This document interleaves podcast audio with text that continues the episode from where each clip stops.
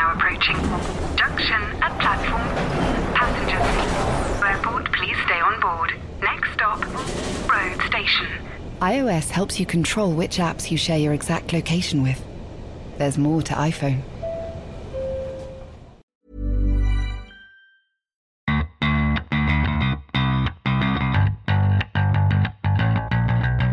And welcome to the Game Podcast from the Times. Happy 2017 to you all. This week, I'm joined by not one, not two, but three former professional footballers. I'm going to surprise them right now by seeing which one is the nerdiest of the three, and which one, if I were to ask how many top flight matches have you played, can tell me off the top of their head. Cascarino? Well, you're including top flight England Yeah, or it's- England's not the only country in the world. Top flight Exactly. anywhere. Uh, I don't. You I don't include, know. I don't know. Include Scotland if you don't. Uh, probably To the nearest at least 100. 200. Scowcroft? I wouldn't have a clue. I do because I looked it up. Stewart Robson. 270, I'd say. I think you're around 250 last time I looked. You're like 350, maybe even more actually. That's me, Cass, yeah. Cass. Yeah. And you, I don't know because the almanacs, my almanacs didn't go that far back. So just kidding, just kidding. No. Uh, we have a new manager in the Premier League, and another manager has lost his job. We'll be talking about what 2017 has offered up so far. Arsenal coming from uh, 3 0 down, and whether that's a glass half full, glass half empty moment. But there's one place to start, and it's the Etihad. Manchester City and Burnley, uh, dire first half from City. I thought Aguero and Silva on the bench, lots of head scratching there. Uh, before we get into, as I'm sure we will, Pep Guardiola and the madness surrounding that. Fernandinho's red card. Nobody wants to argue. Not really. No? All right, so please tell me this. It was about half an hour in, if, if I recall. What would prompt you to make that kind of tackle in that area of the pitch when you know your team is already shorthanded in terms of central midfielders because Gundogan is, is injured? It's the first half of a game. You're playing freaking Burnley at home. Why tackle in that way in that position? There is no explanation for it, only madness, really, because what was going to happen? He should have jockeyed the player, he could have run alongside him and nicked the ball off him. Instead, he, he threw himself into the challenge, two footed, scissor type movement. There is no excuse for it. Years ago, we'd have been able to get away with that, but now the rules say that you can't jump off the ground, you can't go with two feet like he did with his stud showing, and he had to get a red card. But I still don't understand why he does it. It could be laziness that he doesn't want to run backwards, so he goes head first into the challenge rather than chase the player back.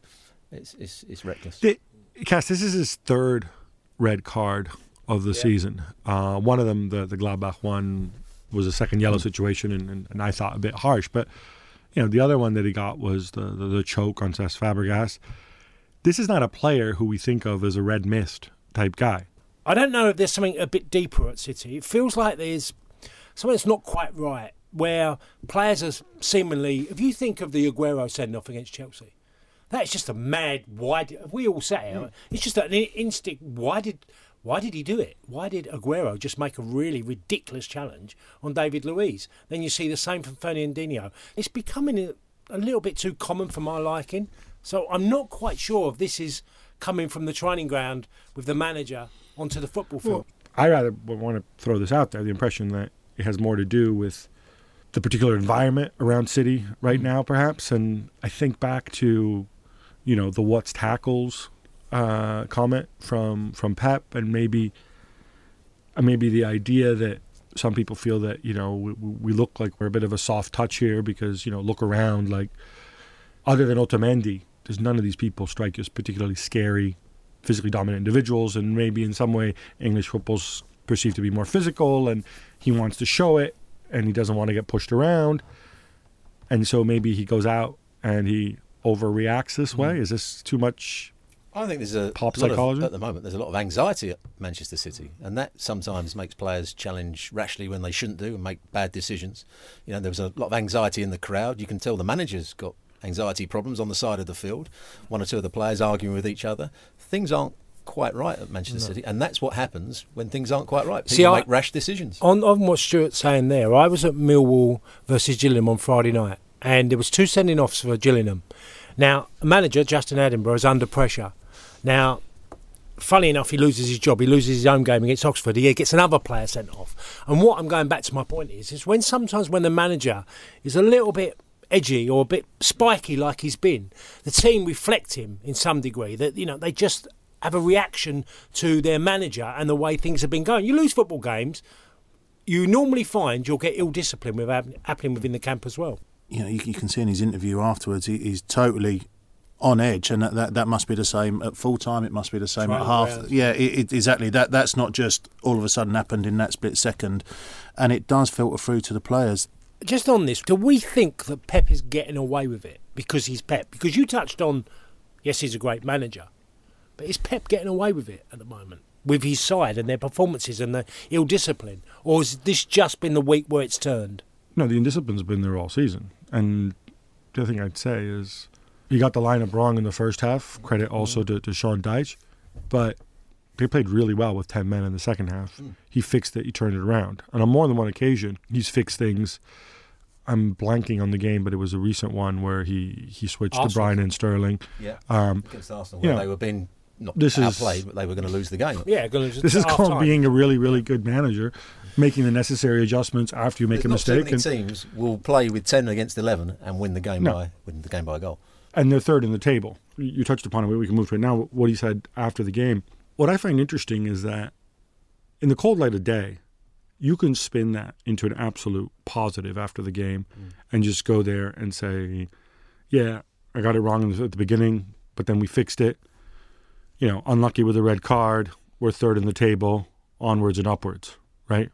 But that didn't happen. And that's what I find really, really interesting. It's like, you know, the mask that managers wear after games, and you can say, "Oh, but they're still wound up from the game." Yeah, I know, but Paul Hayward made a good point, didn't he? And uh, I don't think so. Paul rarely makes good. No, Paul Hayward's very good.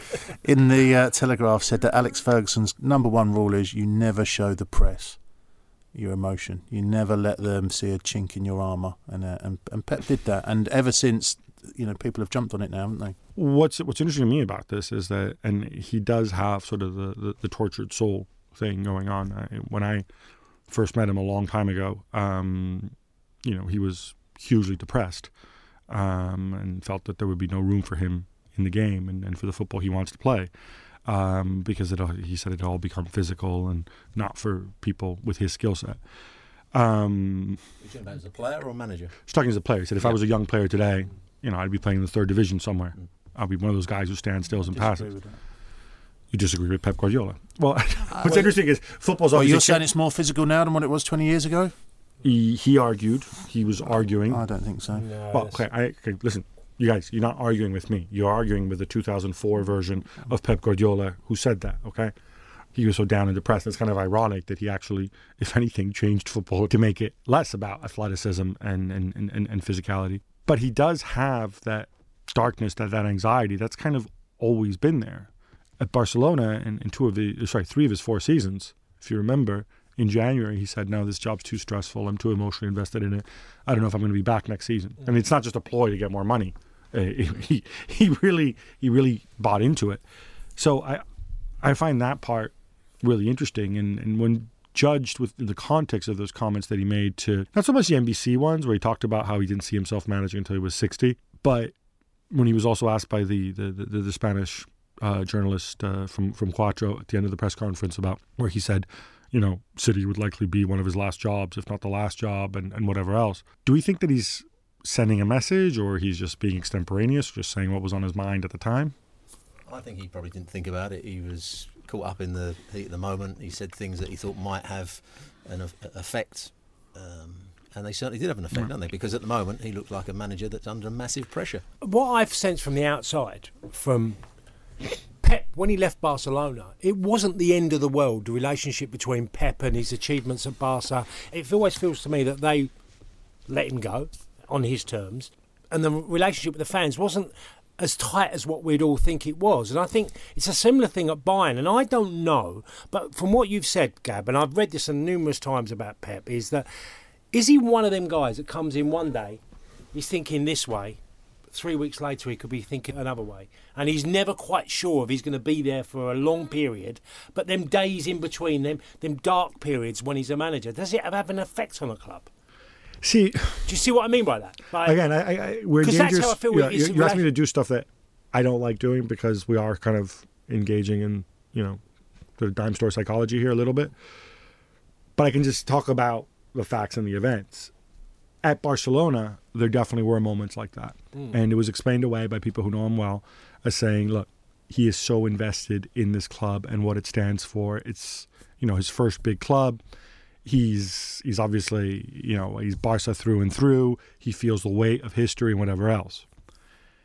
In the three years at Bayern, he didn't have any particular moments like this. Obviously, he had a row with uh, with the team doctor and whatever else, but he never necessarily got to that sort of dark, dreary place that he seemed to be in during that BBC And when interview. you have so much success, that that helps, doesn't it? This could be the first taste where he's thinking, I might not be successful. I can't turn things around. And that may be a, a reason for being. Uh, right, but then he also didn't win the Champions League. Uh, But he know, still won the and- title. So he's still winning Yeah, but he might games. still- He's- he might know, not win anything. But you yeah. can't have Yeah. it both ways. One of the great things he said in the in the NBC interview, which was overlooked because by Mm. the other hullabaloo, was that he derives more joy from the performances, from the process, Mm. because that is something that a he feels that he's influenced more than the result. any good side or any good coach, you can see what the game plan is. There's a defined game plan. And I could see that in the first three or four games. You could see the way the fullbacks were coming in, just as they did against uh, when he was at Bayern Munich, to create space for the wide players to get easy possession out. The way they played out from the back, they created space for one of the defenders to come out into midfield. You could see that was all done on the coaching field. Then he changed it, and I now can't see. He changed from one system to another system, different players in different positions. I can't see a defined game plan anymore, and that's a worry mm. with a manager that's now been there for half a season.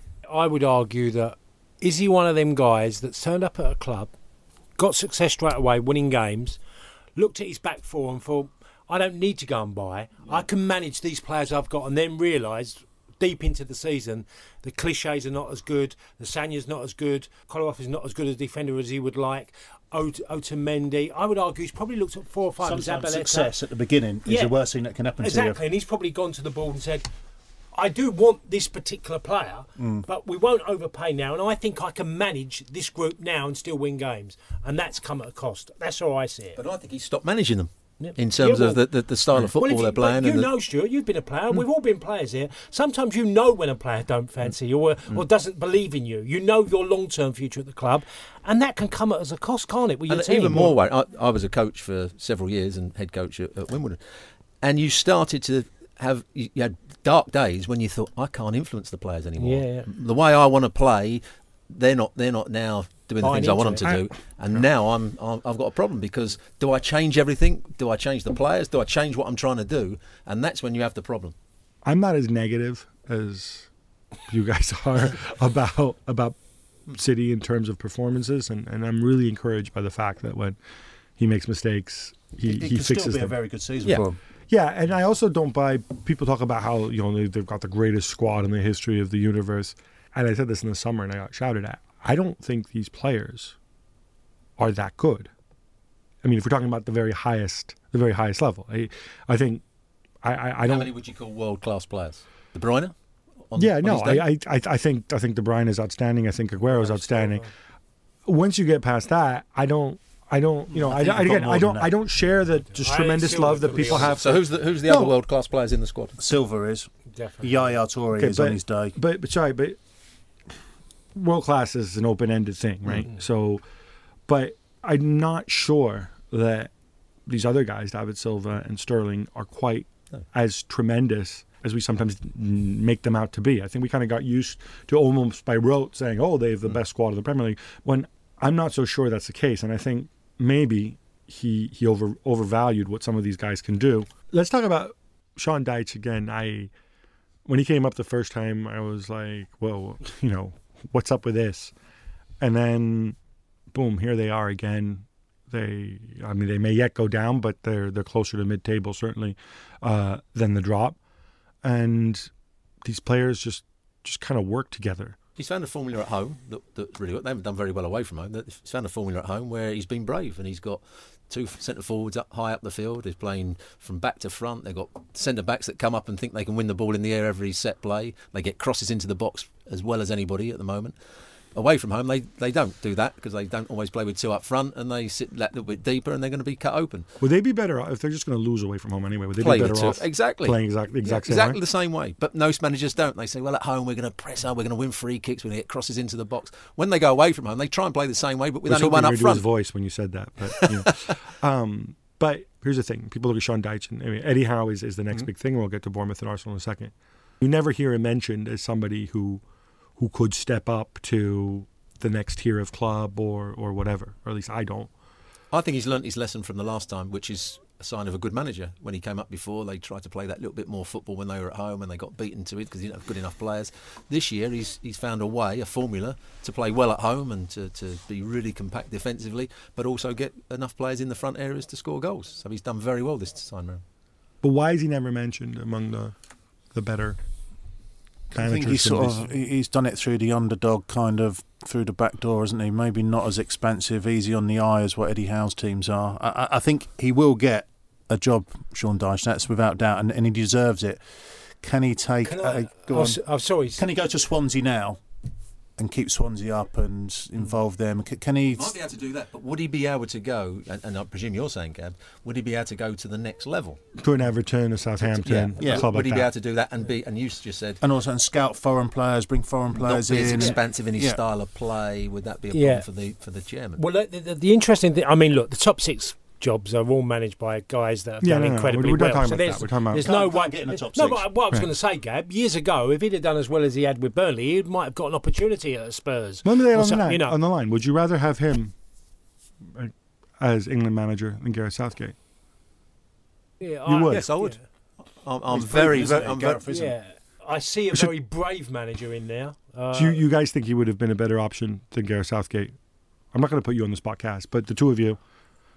I, I think so. I, Right. You know, I mean, we don't even know if he if, if he would have been interested, but you know, maybe when the next since you guys are running out of Well, I'll, I'll, I'll ask you a question then. So, Yeah. so the next mid-table West Brom job or, or something comes up, who's got more chance of getting it? Sean Dyche or Gareth Southgate? It's, it's a great question. That's quite an easy one, isn't it? Sean Well Dyche. Want to take a moment to talk to you about uh, one of the companies that brings you the game podcast. I'm talking about FanDuel. It's one day fantasy football. Now, you may be familiar with the concept of fantasy football, picking players, and then you get points based on how they perform. A couple things about this are different um, because, first of all, you're not locked in for the whole season. So if you screw it up, you can uh, get out of it and uh, you kind of get a fresh start every round. The nice thing about it is uh, it also gives points for defensive performances. So, you know, just go and uh, stock your squad with, uh, with a bunch of Michael Antonios. Uh, you can play for free or you can put some money uh, of your own down if you want a bigger payout. Um, I've entered the uh, 10,000 pound fan favorite, which only covers the uh, the Saturday games. I did not do too well this week. We have 100 million pounds to spend. There's no subs, there's no captains. You just put out uh, your 11 uh, and the right formation. I think it's actually a pretty decent test of football uh, knowledge. And on top of all that, if you sign up with our promo code the game, then FanDuel will, re- will return your entry fee as free credit up to 10 pounds if you don't win cash in your first contest. So it literally is kind of like playing with house money. This is only available in the UK. You have to be over the age of 18. Please play responsibly. And of course, terms apply. Remember, it's fanduel.co.uk and the promo code is the game. Let's move on to the South Coast, Bournemouth and Arsenal. The, talk about a, a game of, of ups and downs. Bournemouth, of course, go 3 0 up, could have gone 4 0 up. And then Alexis Sanchez sounds his bugle, pulls one back, and then Arsenal go and end up equalizing and they make it make it 3 3. Easy question for you, Cass, after a game like this, if you're Arsene Wenger. Is your glass half full or half empty? Um, I, I think you'd have to portray it uh, full because to be 3 0 down and they've already lost at Everton and lost at, lost at City in a manner that they did where they got rolled over, got turned over. And whether you think the manager's outwitted Arsene Wenger, which was probably the case in them particular two games, to be 3 0 down and get a draw, I think he has to look at it as a big boost because I always remember the game, and these boys remember, especially Stewart the game at the Emirates in the Champions League when they played Monaco and Oxlade Chamberlain run with the ball back to the halfway line, plonked it on the pitch. And I remember thinking as I'm watching it, you've got 90 minutes of a replay here. Why are you going so crazy to get and like you know, oh, get in the box. We're going to get this two-two. They end up losing three-one because Monaco scored, and they end up winning two 0 in Monaco. And now, out, in some way, I think the way Arsenal were designed, it wouldn't have been out of the realms of possibility that they'd have gone chasing back to halfway and put the ball on the halfway line, taken it, and conceded a fourth against ten men. I mean, Bournemouth did have a that, You know, a they had a great chance. chance. So Um, to me, I'd have to go full. Scully, I think it's glass half empty. I, just looking at, I didn't see the game. I was at the Palace game last night, but just looking at the scoreline, three 0 down, you just think, oh my god, that's awful. It's two points dropped without doubt. And I just listening to the radio driving home last night, and the Arsenal fans, it was all negative Wenger comments, Uh, and I just think that tells me what I need to know. You watch the first 60 minutes, and it's everything that you know that Arsenal can do so badly. You know, and you can't do that. They did it in the second half against Man City. They did it a little bit in the second half against Everton. They did it at Manchester United because Manchester United, when they were in a crisis, that was when they were really struggling, outplayed Arsenal at uh, Old Trafford. It was a woeful display. It looks as though they weren't ready for the game. why? Well, that that's most games that Arsenal lose. It's usually because they aren't anticipating what the opposition are going to do. You have a manager who's been there 20 years. He knows Well, I- this country inside out. Well, I remember I, I was doing a lot of work for Arsenal at the time, or worked for a company that worked at Arsenal, and they were playing Barcelona. And he kept on saying in the pre-match, "Yeah, Barcelona are the best passing team in European. We're as close. We're the nearest thing to Barcelona." And I'm kept shouting at the, "What about the what about the way Barcelona are going to close you down? Are you going to be ready for that? What about the way Barcelona are going to close you down?" The first three throw-ins Arsenal took, they threw back to the centre half. They tried to play across the back. Barcelona pressed them and won the ball. It's as if they weren't ready for it. And I see it time and time again. And I used to listen to Arsenal's players come in on a Friday night, and sometimes we did a show, and they'd say, So what do you know about the opposition? And without fail, they'd go, Well, not a lot, really. That was the, that was their usual standard answer. We don't know too much. Uh, we know that uh, so and so scored a lot of goals for them. Unprepared, ill prepared for games. Can I make a point? What do we think about Arsene Wenger coming out in the press, moaning about the fixture? My players are going to be tired. Do, do you not think that tells the players you've got an excuse now to go? Yeah, I feel tired. You know, I Pep- think never ever does have it well. it. Can't it? Yeah, it just and I just think you you might think that, but you tell your player we're not tired, we're fine, absolutely not a problem. We'll But get Arsene it." Wenger, so when things go go wrong, half empty or half full on just oh, on the half empty. Yeah, I, I just mean, wondered on that. But I mean, being three 0 down to me, I Oh, think, it's a great, it's a great comeback. Yeah. Don't get me wrong, Yeah, but they did all the things in the, Yeah. in that thirty Yeah. minutes that Arsenal can Right. do. They can they Can't can create disagree. chances. They can Yeah, yeah. get crosses into the box. Giroud will win balls in the air. They need to do it more often, and they need to defend better and be ready for games when opposition press them. Jose Mourinho famously uh, said about Carlo Ancelotti's three Champions League titles um, that, oh, wow, it's special. You know, there's only a handful of managers who've done it. But of course, there's only one who ever was 3 0 up at halftime and, uh, and squandered it. As if it was like the biggest reference to Istanbul, as if it was like a you know the biggest sin a manager could commit. Do you think Eddie Howe is looking at this and said like this is partly my fault or will probably look at it again. And I was watching the game, and as soon as he took off King and put on Surman, I thought, mm, I'm I'm not sure this is a good move. he likes Surman a lot Yeah, Covers a lot of but ground. It's a, it's a different sort of position. King was threatening Running with pace in behind. the time, They could then get higher up the field. As soon as he brought Surman on, it meant Arsenal's midfield had more time on the ball. The back players had more time on the ball. And once you start allowing Arsenal's defenders more time on the ball and they're holding midfield players time on the ball, you get the rotation. You get the fullback getting forward, Monreal down one side. You get Bellerin going down the other side, and suddenly Arsenal look a great attacking side. Okay, I'm going to turn around and play devil's advocate. I'm going to put on my Eddie Howe hair right now. Mm. Say, okay, gee, Stewart, that's great. I realize that. Mm. Flip side is if I don't have the extra body clogging the middle, Yeah, which has been effective against Arsenal. Look at West Brom and, and whatever else. Mm. If I don't have that, those guys are better than my guys. They have more space in which to play. And yeah, I'll have King up there. And then what happens is Koscielny boots it, Giroud knocks it down, and Sanchez scores. That's why I'm putting the extra guy on. I say, you know what?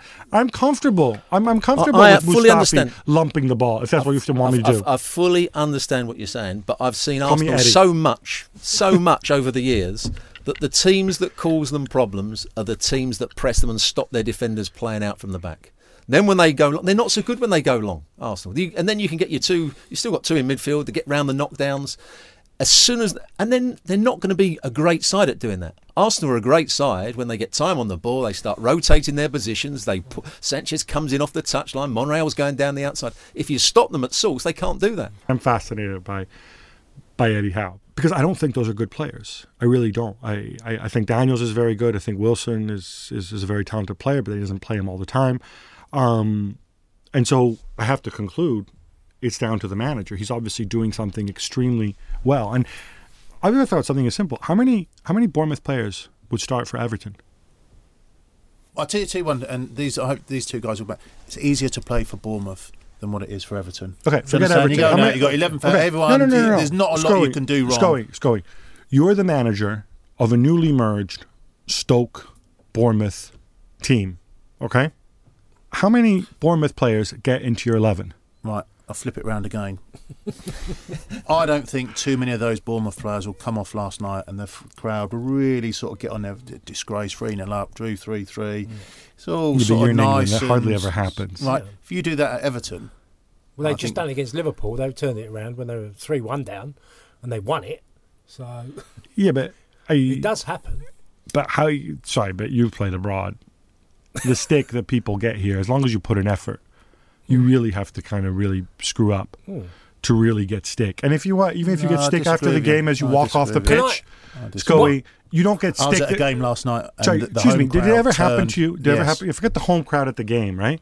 But when you when you go home to walk your dog the next morning, do you have people waiting outside your house to insult you? When you go to the No, supermarket, that, that doesn't and- mean that doesn't mean you're still not Well, playing missus. under pressure. no, I, you, you don't I- need someone with an Alsatian at the bottom of your drive to feel that. So you're saying there's on your back. so you're saying there's less pressure playing for Could- Bournemouth than there is Yeah, for Well, day Stoke. Can I just Yeah. add something on Bournemouth. Gab, which we in the media and in general have ignored the spending power that Eddie Howe's had. Now, if you go through the forwards from Massively. Afobe, Gradel, I Josh haven't. King, I haven't, but- Wilson, but- but you know- you know- could go- you know what's interesting? Seven of them. Yeah, I'd no, no, know no. where their wage bill is in the league. You know, No, that look, hey, look, they, they got punished for financial for violating the, the for the the football league's financial fair play rules. But you know what's interesting though? Most of those guys actually don't play that often. No. You know, Well, he's it's got not, Ibin not played. You know, he's he's Yeah, had loads. it's. But I mean, it's it's Junior Stanislas doing things that Yeah. you don't expect from Junior Stanislas. I mean, Well, I, that- I, I I- know, I know a player, Harry Arter. I saw him as a, a, a nine-year-old playing for Charlton's academy. He played the same team as, as my son, and I saw him. He, he was a decent player. He was probably the best player in that squad.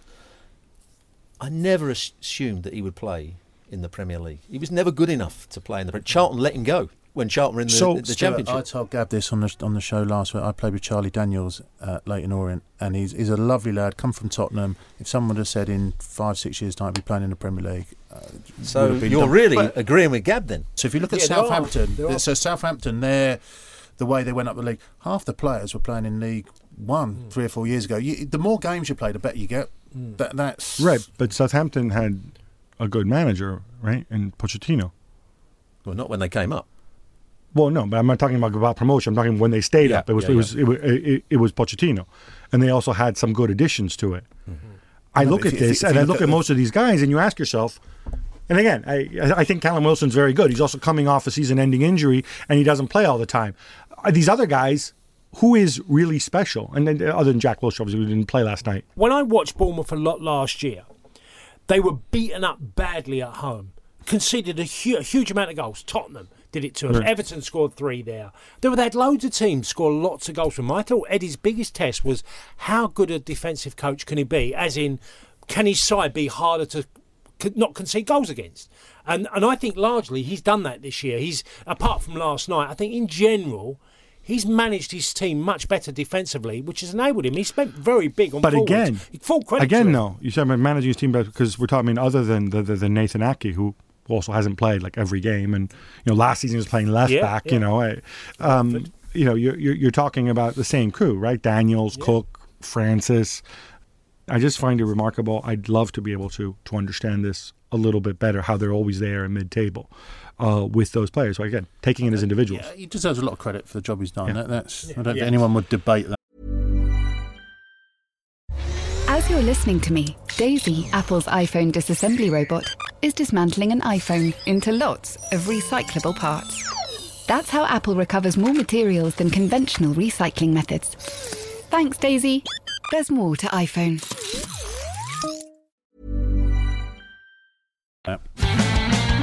Want to move on to a guy who is now unemployed, um, Mike Phelan. News came through last night from Hull City. My first instinct is they're dead last on the table. Give somebody else a go. Will this necessarily come with strings attached, whereby a manager is going to come in and demand a certain level of investment, which they probably needed anyway in January? Uh, That's kind of the way English football works, right? yeah, We're back to manager. the the only reason I would think that uh, obviously not doing particularly well, but Mike Phelan probably went to the board and said, "I can't do anything more with these players. I need more investment." And the board said, "We're not going to invest." And you're saying that you can't do anything more with them. Well, we might as well let you go at the moment. He probably said the wrong things to the board, and he said the wrong things after the game the other day, didn't he? He was almost admitting defeat. You know, when he was sort of talking about, well, we, you know, we just can't defend and we can't do this and we can't do that and we keep giving goals away. We- you know, we're in trouble. And when you hear the manager say that, that's where the board have gone. "Phew, I don't like this. We'll get somebody else in. I'm not saying it's right. I'm saying that's probably what they think. David Moyes has said similar thing, isn't he, at Sunderland? I did a piece with Bill Edgar for the Times about Mike Phelan when he signed his new deal, and I said I didn't think he would get past the window in January. Why? I think the owner's son, who's now taken reins of the club, yet he um, he has caused a massive rift between. Firstly, was Stevie Bruce, who walked out on the club. Well, That- you're trying to sell the club. It's a well, yeah, but selling the club, and but you're still trying for a manager who thinks he's his credibility's on the line. Gab Mike Phelan's had to walk into Stevie Bruce's shoes with no money, not even a squad at the start of the season, worthy of being in the Premier League. Start really well, and then when it does fall apart, which it has done, because you start losing games on a regular basis Oh, you're not going to win many. And now Mike Phelan knows he's got nowhere to turn. And it's come at the cost of his job. It was always going to be like that at Hull. He was never going to be, a, uh, even when they started brightly, I, I always felt Hull was ready to go wrong. in the games Yeah. that they won. They were hanging on. The games, obviously, they're not totally getting outplayed, are they? It's no, just not in recent real weeks, though. schoolboy errors yeah, that are costing them, really. And, but I don't, I don't think the board have looked at that and think we'll get someone better in who can keep us in. I, I think his Samuel Eto'o quote's almost a little bit of a, well, you're joking, he'll never come here. I don't think he endeared himself too well. But it's a, it's a normal response, though, isn't it, James? You know, Yeah, you no, sort no, of I, think, I think I think come he's on, I think he's a good guy, and, I- and I, th- I think he, he knows that he's done as much as what he can with that group, and I just I just can't see them. It tells you a out of it. lot when a manager walks out in the summer when you've just, you know, you're in the Premier League. You just got promotion. He just got promoted and he's going, I'm off. That tells you everything you need to know what's wrong with Hull. especially that manager. Hmm. I mean, given that Yeah. he was relegated with them, they stuck with him, Yeah. and he took them back up. Yeah. Um, which, by the way, I mean, it's an argument for another time. But we mentioned him. We mentioned Dyche, obviously another manager. You know, sometimes if you believe in what a manager's doing, you know, we, we, we, we often we often see this in, in in mid-season, right? People say like, "Oh no," but it's a disaster if you go down to the championship. It isn't because in this day and oh, but look at the riches of the Premier League. You know, the fact of the matter is, most teams, certainly teams like Hull, unless you've got you know a, a lollipop signing the contracts, there'll be relegation clauses in the contracts. If you look at the number of teams that come back up, I think it's something like six out of the last 15 relegated sides. And obviously, where the wheels have come off and things have gotten difficult, in that list of 15 teams that kind of disappeared into oblivion, you know, you've got teams like Blackburn, you've got teams like Fulham, teams like QPR, teams that have much deeper issues. But if you think your manager's on the right track, even if you're going to go down, a lot of times it makes sense to keep him. If you like what he's doing, if you like the way he works, if you conclude that we're only Obviously, Norwich Phil with Alex Neil, but Exactly. he's, he's struggling at the moment. So now the the, the crowd have turned on him. I, I, I Can don't I- buy into it. can Going I- down, it's easy to come back up. Can I, think it's very. I'm hard. just going to say something. You know what I've realised, and, and being around football clubs and being around managers, and especially in, these boys know that I, I like them go to games in League One, League Two.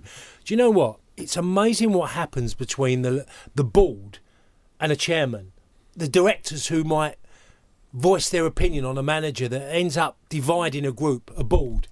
And that can be a real issue at football clubs where Alex Neil at the moment might have, I don't know, if there's 10 on the board, five with him and five against. But do you know, it changes week by week. And I, I'm saying this because I know Johnny Still at Dagenham. He went to the board at Luton and apparently it was four and four. There was eight board members. And he walks because he wanted a majority, not a, a you know four. He didn't want four people against him in the boardroom. That is the dynamics of a lot of boardrooms that they're with you and you think they're with you, and when you hear these comments of oh. Oh, the board, yeah, we're backing our manager. It probably means, well, at the moment, he's slightly got the edge on the board, but It not also- everybody. I don't know. We talk about boards. I think that's relevant at some clubs, no doubt. I think a lot of other clubs it's completely irrelevant because the board is are just a bunch of flunkies, and you've got one guy who owns hundred percent of the club. What? Name names. No, but it's when pe- people talk about like you know people talk about the United board. I mean, what, well, what board? It's Woodward, his mate, and and the Glazers, right? There's no board, right? I mean, it's not like it's a it, it's not like it's it's the Greek Senate, right? And so the same thing at, at City. I'm sure there is a board at City. In fact, I know there is, but there's there's no board. It's it's Khaldoon, and you know, They do get affected by people round them. of course, of course, but everybody does. But it's so- uh, it's just more about persuasion Those days and are gone, compulsion. isn't it? Where it's a sort of a local owner and he No, does no, have it's, a board. It's, it's all that's all done. I want to move on to another club uh, that have one local owner, Huw Jenkins. I'm assuming he's local because of the way he spells his first name and because his last name is Jenkins. Um, and two majority owners who are American, and a ton of other owners who are the Swansea Supporters Trust. They've appointed Paul Clement. Obviously, guy's been around, spent time as an assistant at Bayern Munich, uh, Real Madrid, and uh, and Chelsea, of course. So, uh, and Paris Saint Germain as well. That, that, that is quite the. Where's he going to bring Ancelotti's his assistant? How cool would that be? He's coached some players. He's He's worked, yeah, he's worked with some pretty good players, uh, and he obviously has a trust of, you know, a, a, a top international coach. He's had a go at management before, but that was in the championship, so I know nothing about that. I assume because he's still not there, it did not go well. Discuss. It didn't go well at Derby, um, and I saw their last three or four games at Derby, and I said earlier on about how when you watch a team, what's their game plan? What are they trying to do? I saw a Derby side that was all over the place, and it was the worst I'd seen them play for two or three years. And I know one or two people at Derby, so I'd seen them a lot. And the players were going down in their performances. There was no pattern of play. There was no sort of seemed to be a, game plan, and that's something. When you're the assistant, you can get away with you you keep players happy you, you you take good sessions maybe but are you the real coach are you the one that's making all the decisions Well, to, to, to be fair, in the, I mean, we don't know, we're not there, but I would assume in the Clement Ancelotti dynamic, normally you think of Ancelotti as being the good cop. So I would assume he Clement would have had some level of, unless they're both good cops. And yeah, but I, don't mean, know. in terms of the, who who dictates the tactics, who dictates Yeah, the no, game no, style? no, I would uh, imagine obviously. Ancelotti Yeah, does it. yeah, and he, no, says, no, of he says to Paul Clement, "Go and coach this." the biggest now he's the manager; he's got to make all the decisions himself. The biggest difference is the, the, the psychology coaching, isn't it? You, you've got to be. He's, he's got to go into Swansea now. Is that the guy? Actually, sat right behind me last night. He's the one that's got to get into those players' heads. Clement heads. sat right behind you. Yeah. I don't think it's going to be a training session. Oh, lads, we're going to do this training session. This training session is going to keep us up. I think it's how can you get that extra twenty percent hmm. out of those players, the Gylfi Sigurdssons of the world, and you know they, they've got some good players. Swansea. How can you do that? And that's that's the good managers can. I'm sure we both, all three of us Intelligent- have played. Intelligent people learn more in, when they don't have success than when they do have success. Obviously, he went through that at Derby. Do, do we think, I mean, is there reason to believe that he would have learned from, that would have been a learning experience. We don't for know Gab at the moment because we his only one experience he's had has been it was okay. I think they were fifth when they when he lost his job, but it was in a a, a, There's a, a pretty as well, rough was period. Can I ask a stupid You know. question? Sorry, again, championship question. Mm. Isn't fifth good? What do they do? Like Derby, outspend Derby everybody? were expected to have been expected to go up for the last three or four. years. Yeah. McClaren almost took them to the top, and then he lost seven out of the last eight games, and that's why he got the sack the first time round. Yeah. Then they then they appointed. I think it was uh, Clement was the next manager. Then they've appointed Pearson, who that. So that all sorry, sorry, sorry. So if Clement takes over after your mate Stevie Mack Mm. has lost seven of eight games, the and then of he season. gets them. Oh, that was at the end of the right season. at the end of the season. So yeah. Clement had the whole preseason. Yes. Okay. Yeah. And they're in fifth place, and they're not happy, and so they. Well, they started off What- badly. They they lost. They didn't win for their first six games, and I think hardly scored a goal. Then they went on a great run, Run, yeah. and then over the Christmas period, they then Just lost four or Fell five on the trot. Yeah, yeah, and, they had a bad bad run. and they lost to Manchester United. Remember Yeah. four 0 in the cup, was it? And at home when they played. uh, See, we're all looking at, well, you know, he's a coach. We only know him really as an assistant, Yeah. m- m- mainly because of the clubs you mentioned at the start. Now, the biggest challenge always is for a coach is to become a number one, and that is a different job. You know, you don't. you know, I have I haven't been a coach, but I've been at great clubs where you could, we would say we know guys we've played with in football who have coached in football. There'd be a great number one, or there'd be a great number Don, two. I, I, was used Don. say He Don Howe. you you He's played under. Don. I played under Don. Howe for, for years. was I played him as a coach, and he was a good coach, an excellent coach. I would say we, I learned load of tactics off him, but his sessions were always excellent sessions. The players loved it, all that sort of stuff. When he became the manager, he lost all that for some reason, and he couldn't. He didn't seem to be able to man manage. Didn't want to make some of the big decisions. And he lost. He lost the players to a certain degree. Whereas he was an excellent coach, and but when he went up to number one, he wasn't the same person. percentage chance, and in light, of course, of their uh, of their view of their victory over Palace. By the way, I'm wondering, are you are you seen Palace actually win this season when you've seen them in person? He's the reaper. No, I haven't. and, they, and they were very poor last How many night. Did they ever games- win when you were playing for him? Occasionally. How many games have you been to I haven't been to many. this season? Uh, Three, four, No, no, no. Only been. It's my third game last night. and they've lost all of them. Yeah. Yeah, Steve Parish. If you're thinking, I don't know. No, that's might, not going to go down this road. you might want to. You might, you might want to reconsider, or, or may, maybe send Scully to some other games. Well, to be fair, they've only won four okay. games in all of 2016, haven't they? fair point. Fair point. Most definitely not a good, not a bad luck charm. We're not superstitious here. Knowing what we know about their victory last night, percentage chance Swansea stay up. For me, twenty percent. Scully, Uh, 35%.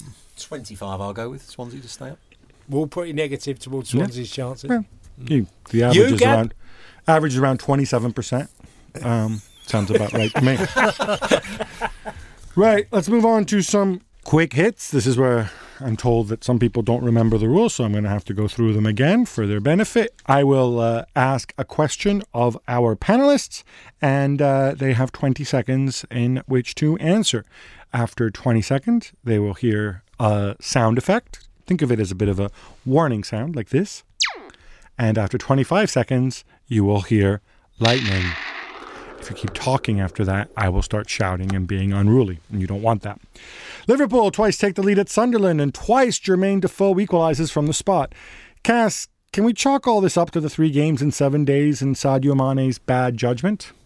Um, well, Mane's judgment, uh, obviously, with the handball and you know just that moment that you can get something madly wrong. I think Liverpool have to take a big positive out of the, the the week that they've had, really beating City, you know, and they're performing. They're they're, they're, they're a good side. Speaking of Sunderland, they ran themselves into the ground and actually, I thought, played rather well. Uh, yet they're stuck deep in the relegation zone. Stewart, other than spending his way out of it, what can Moyes do in the here and now to turn it around? First thing, he's got to work harder with the back four. Saw them against Burnley where they were all over the place. They, No more Donald Love. Well, it's not, it's not a case of who they pick in terms of working with them, making sure they do the right job. Not two players going for the same ball, not being too square. I think uh, they need to get the ball into the front areas that little bit quicker at times, get support to there, and then try and be more creative in the top third of the field. And I think he's got to stick to a tactic. He's got lots of injuries at the moment. Stick to the same tactic, use different players, but make sure he knows exactly what, or the players know exactly what he's trying to do. They look to me like a team that were pretty well drilled, drilled Yeah. and certainly up for it, working really, you know, worked You can't say the for 'em. same when they played Burnley. That was a, a No, dire I, I did not have the, the pleasure of watching the uh, their match against Burnley.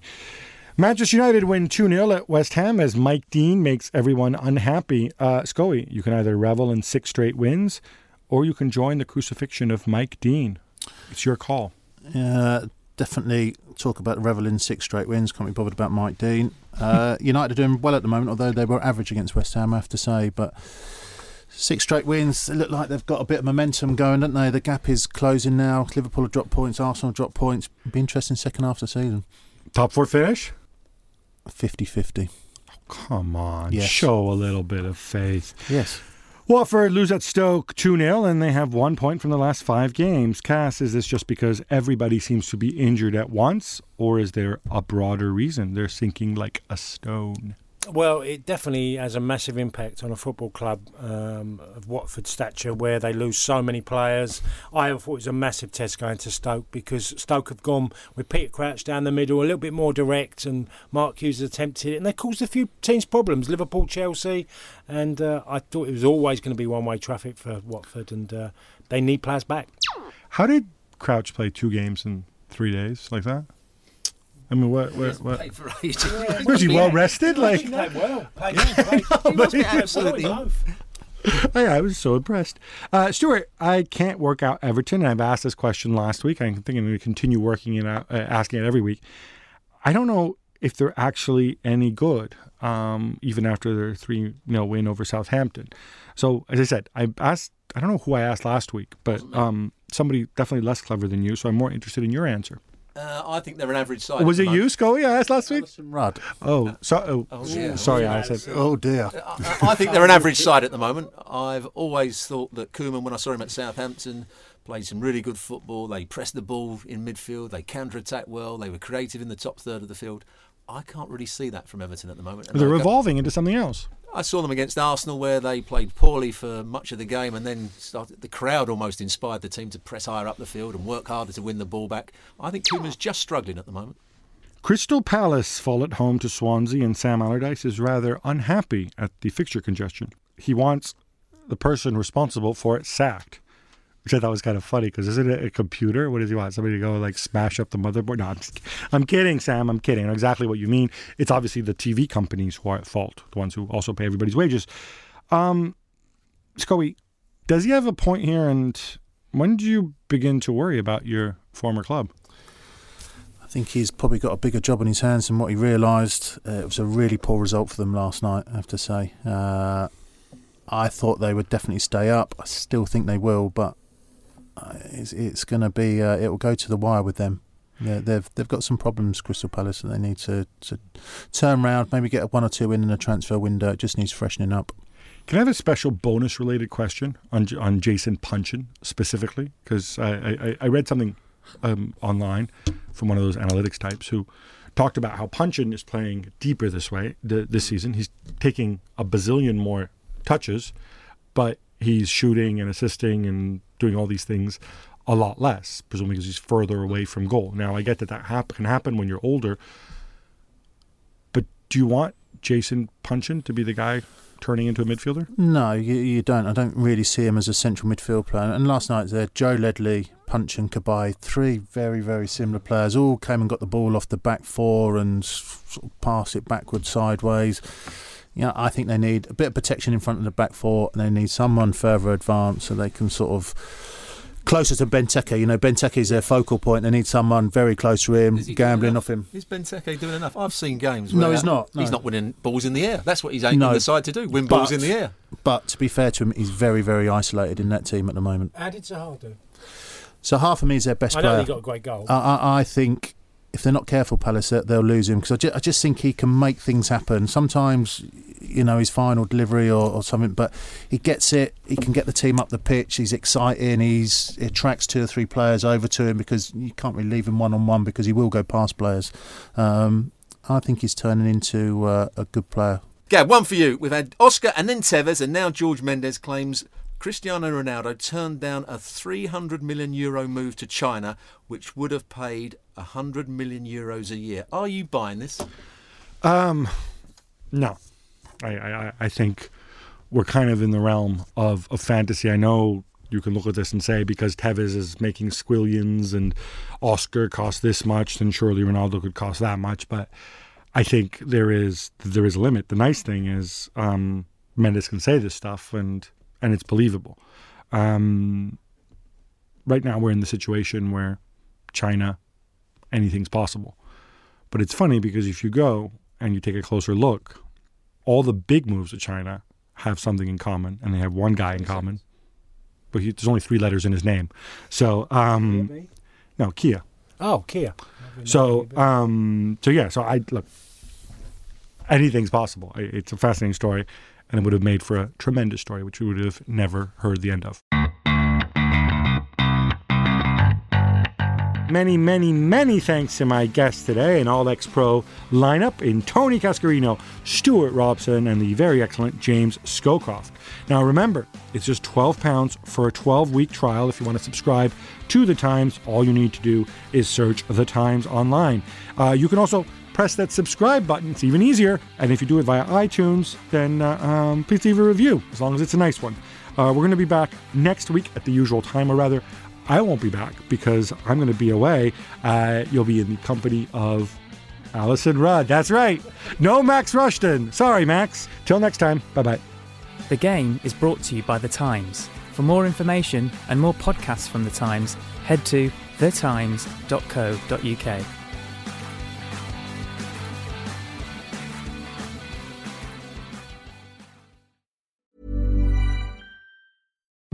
VoiceOver describes what's happening on your iPhone screen VoiceOver on. Settings. so you can navigate it just by listening. Books. Contacts. Calendar. Double tap to open. Breakfast with Anna from 10 to 11. And get on with your day. Accessibility. There's more to iPhone.